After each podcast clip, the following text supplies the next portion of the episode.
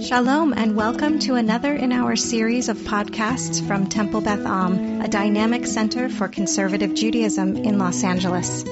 This is a recording of a Shabbat sermon by Rabbi Adam Kligfeld and Rabbi Rebecca Schatz. Rabbi Kligfeld and I are going to tag team this teaching.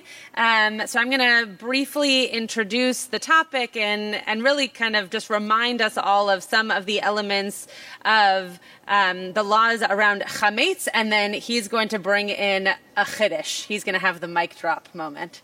Um, or, or, yeah, or so we hope. Um, so you've already done this. But when you think about getting rid of chametz in your home, there are two reasons why we do it. Bal yira'eh and bal yimatzeh. We're not supposed to see it, and we're also not supposed to find it. So we go through probably weeks, if not days, of trying to get rid of the chametz that's in our house, whether by using it to, to make what I like to call like top chef or chopped meals throughout the week. You know, what do I have? How can I make it into a meal? Or by the time that it comes around to get rid of anything that you haven't been able to be creative with or get rid of, you you either put it in a cabinet and then sell it so that it is no longer yours or after you've searched your home for chametz, you take some of it, as my teacher, Rabbi Aaron Alexander said, you don't take anything that's full, right? You don't want to take a loaf of bread. Some people do, but in terms of making sure that we're also not wasteful in the process, you take a, an amount of the chametz that you have found and you burn it. So we're getting rid of the chametz in many different ways right? First, we try to get rid of it just in the natural ways of getting rid of food, which is to eat it or give it away to those who are needy. And then we try to get rid of it by saying, okay, these cabinets, these drawers, I'm going to yeush myself from them, right? They're no longer mine. I am going to sell them. In this case, we sold our chametz to Hector to make sure that all of you no longer now own the chametz, but he does. So he's going to come over and have some of your whiskey later.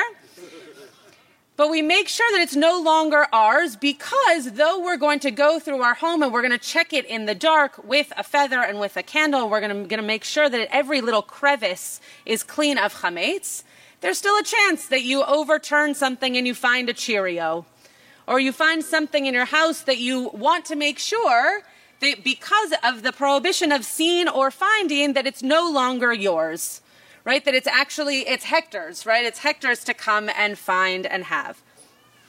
So in an age in which we are getting rid of the chametz in our house. In 2023, we're really lucky that we can go into Glatt Mart and push our way through the aisles and find supplemental snacks and food that we can then put onto our shelves to fill our week. So I'm just going to drash on that for 30 seconds and then I'll let Rabbi Kligfeld come up here when we're doing that, as I mentioned to Rabbi Kligfeld when we were preparing this, it always seems quite silly, right? You end up buying things that if you were just going shopping on a random Tuesday for uh, the week ahead, you wouldn't necessarily think to yourself, oh, I really need that candy, or oh, I really need seven of those bags of chips, because what if I really want it and I should really have it during Pesach?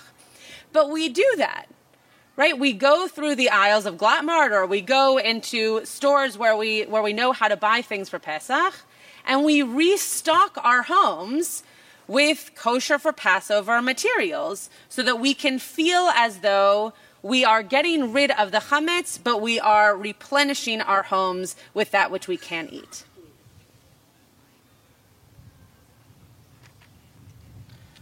So, as Rabbi Schatz alluded to, although there is a meaningful and I think terrible financial oppression to Pesach uh, with price gouging and the pressure that many people feel to put on uh, meals and to stock their cabinets with m- things that they may not specifically need.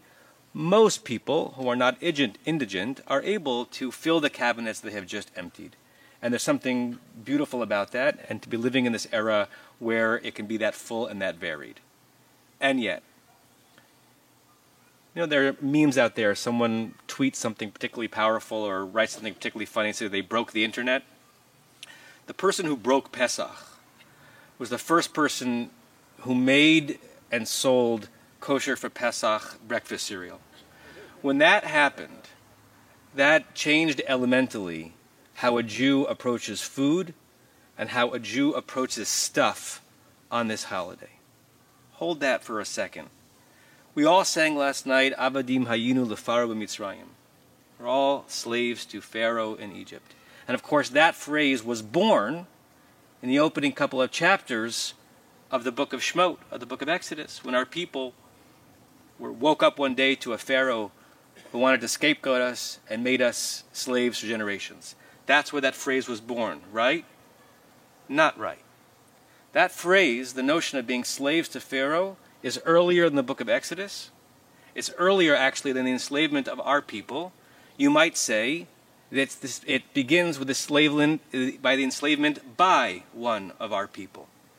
If you look at, you don't have to look, but I'll say it to you, in the 47th chapter of the book of uh, Breshit, Parshat Vayigash, in the section where uh, Yosef, serving as Pharaoh's number two, possibly presaging what's going to happen, finds a way to get Egypt out of an economic crisis. But by getting Egypt out of an economic crisis, Joseph puts many Egyptians in an economic crisis. And the language is really evocative. It says in verse 25 of chapter 47, after the Egyptians, not the Jewish, not those who were, who were Jewish, just the Egyptians, have agreed to this economic terms where he's basically going to buy their food from them and then sell it back to them at a great price. Vayomru hechayitanu. They say, "Thank you, Yosef. You've given us life again." Nimsachein beinei Adonai. Now we'll find favor in God's eyes. V'hayinu avadim lefaro. And we're going to be willingly, happily, gratefully servants or slaves to Pharaoh. In other words, because of the famine around us, we are willing to sort of indenture ourselves to a Pharaoh as a way of sustaining ourselves. But the first step towards the process of a people being unwilling servants and slaves is they're being sort of half duped into accepting it upon themselves somewhat willingly. According to um, Rabbi uh, Harold Kushner, this sets the tone on some level for what happens in the book of Shemot because Egypt remembered. Egypt remembered and sort of pinned it on Yosef. Egypt remembered that the way that they lost some of their economic power was because the person in power took, hoarded, filled up storehouses as much as possible, and used the power that comes with having more than someone else. And whenever you have more than someone else, you have some power. Dr. Raphael Magarik, who's a professor of English at the University of Illinois Chicago, makes the following insight related to this topic. Thus, the point of destroying chametz is rejecting such accumulation. Once a year, we rid ourselves of our surplus. We know on some level there's a relationship between a few stockpiling wealth and others being enslaved. We know that we ourselves, like Joseph, are liable to hoard, and we know the danger of such accumulation to create inequality. We know that slavery may start with someone else, but it will come back to haunt us an injury to one is an injury to all. And we reject a world in which a few have much and many have little. When we burn our chametz, we commit ourselves to bringing to bring to birth a new world from the ashes of the old. Oh, would it were so! Oh, would it be that we could live a Pesach that's somewhat in line with the cautionary tale that Yosef's power and Yosef's method of saving Egypt foretold for the Jewish people. And oh, would it be wonderful and holy if we could go back to an observance of Pesach in which it's not a competition for a new category of getting more, but rather an experiment in the noble reality of having a little less. You have been listening to another in our series of podcasts from Temple Beth Am, a dynamic center for conservative Judaism in Los Angeles. If you enjoy these podcasts, we invite you to write a review on the Apple Podcast site or wherever you get your podcasts. For more information about Temple Beth Am Los Angeles, go to tbala.org.